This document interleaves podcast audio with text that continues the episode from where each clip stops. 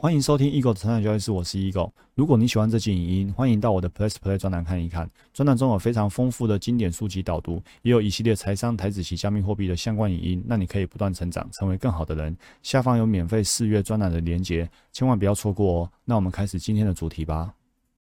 欢迎回到我们成长教室，我是 Eagle。从平庸走向卓越的最佳策略是什么？今天分享这个策略呢，是让我可以成为专职交易员，成为一个老师，成为一个作家，成为一个专栏作者的一个最佳策略。所以呢，我们今天就一起来跟李笑来学习这个从平庸走向卓越的一个最佳策略。一开始啊，他想要告诉我们说，我们不要去跟别人做比较。很多人都把幸福啊建立在比较的基础，比如说所谓的幸福啊，就是可以赚到比妹夫啊多百分之二十的收入哦，这样去比较呢，其实就很没意思了。比较呢是一种相对性的概念，那相对这种东西呢又是没有尽头的。所以如果我们今天把所谓的幸福建立在比较上面，那你下来告诉我们，你将永生永世很难去得到这个幸福。就算偶尔有一点幸福，那只是小确幸，只是昙花一现，因为你在比较嘛，永远都会有人比我们好。所以呢，比较呢其实是一个陷阱。好，但是呢，我们说但求不断成长，对不对？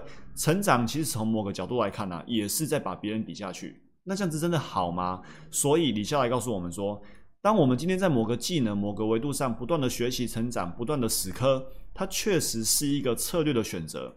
它不一定是一个不好的策略，好，它是可以值得参考的。但是问题就来了，那我们到底有没有更好的其他策略可以选择呢？答案是有的。所以呢，我们有什么选择呢？思维的选择是这样：如果你今天在单一个维度上面呢，你比较的是长度；你在两个维度以上比的是面积；你在三个维度以上呢比的是体积。那我们的生活呢？我们的生活其实都是立体的，我们的生活不会是平面，更不会是一条线。所以啊，我们今天在生活上，在任何一个维度里面，如果你今天要比单一个维度，那那个维度里面硬要去比的话，只会有一个第一，然后呢，少数人是名列前茅，然后其他的人都是落后。这在任一个维度上面做比较，那你这样比较下去呢，就没完没了了。而且你怎么比都只会有一个第一，哪怕你今天是第一了，你下一次又可能不是第一；哪怕你名列前茅，你下一次可能不会名列前茅。所以呢，这不是一个很好的策略。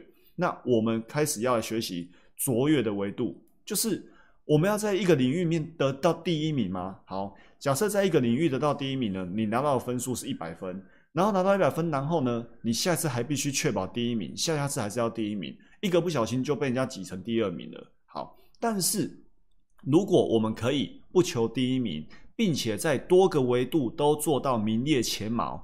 这样子呢，我们假设我们只有五十分哦，就只拿五十分都没有很高分哦。但是呢，我们有三个维度，那我们就可以意向上哦，概念上就变成五十乘以五十乘以五十，哇，那这得出来的结果远远大于原本的一百分。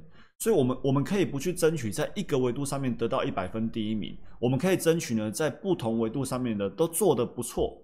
所以呢，我们常常看到一些杰出的成功人士啊，真正有出息的，可能都不是他原本就考第一名。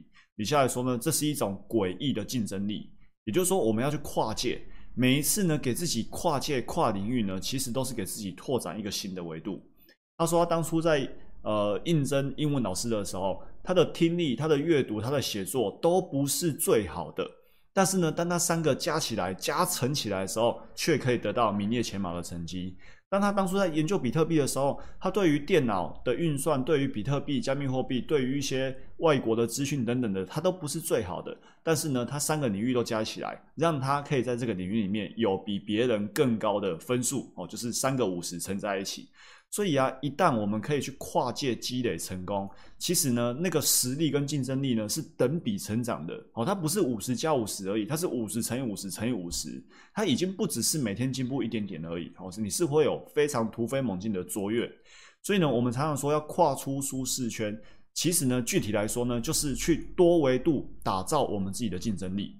好，所以呢，跨越舒适圈，让自己变得卓越的窍门呢，就是。当我们有跨界的机会，我们就一定要把握住。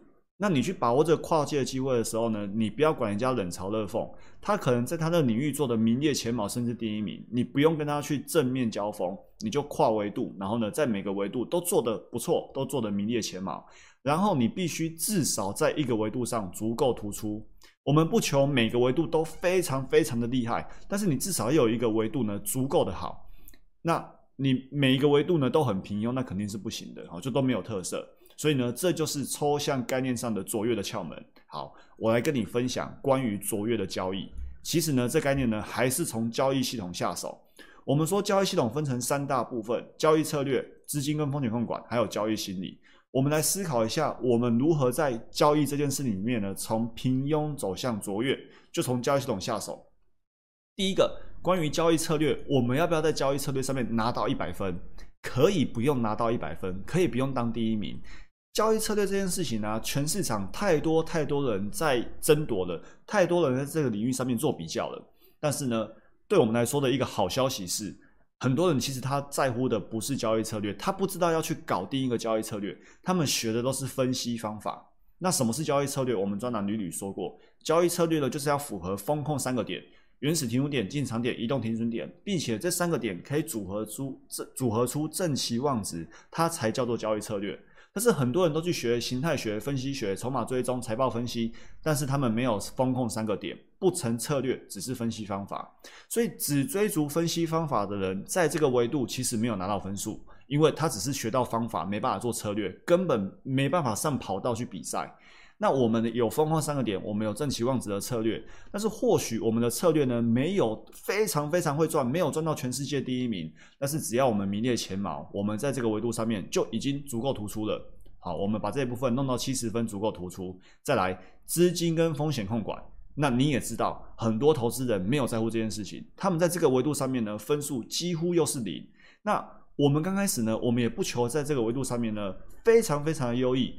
一开始起步呢，我们让自己处于堪用的状态，你知道吗？只要你的风控、资控做到堪用，就足够用了，因为你就可以确保只会小赔，然后再加上刚刚的正期望值的策略，那你就只会小赔，然后呢可以赚多赔少，对不对？那我们过去也屡屡说过，交易到后来你会发现，你在策略上面想要提升更大的绩效，已经是有很大的门槛了。那这个时候呢，如果从单纯的从资金控管下手，获利的时候分配更多资金，亏损的时候分配更少资金。其实呢，交易绩效的曲线呢就可以非常漂亮的往上往右上角优化。所以呢，资控到最后呢，我认为它是一个暴赚的艺术。那但是如果你还没走到这个看涨的时候，在暴赚之前，至少你可以透过资金跟风险控管呢，让自己可以时刻活下来。好，两个维度了，我们都做的还不错，对不对？最后就是交易心理。交易心理呢，是投资绩效最大的分水岭，因为呢，市场上的人呢，普遍都不在乎交易心理。那但是你知道，当你在乎交易心理，你收获会最大。为什么？因为呢，凡此一切种种都从心理开始，包括现在的你正在听这部影音，你就听到了这个让绩效从平凡走到卓越的最佳策略。但是很多人他可能到现在还在学 K D M A C D，还在学主力追踪分点等等的。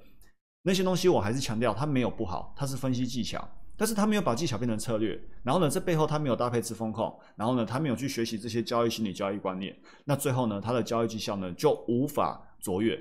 所以呢，从平凡走向卓越的交易呢，我们就可以透过交易系统三大要素呢来评估自己，然后呢，让自己呢可以有那个五十分乘以五十分乘以五十分，得到一个暴赚的交易绩效。这就今天所有内容，祝福大家不断成长，成为更好的人。我们下一集见，拜拜。如果你喜欢这期影音，欢迎订阅与分享我的 podcast。那我们不断成长，成为更好的人。我们下一集见，拜拜。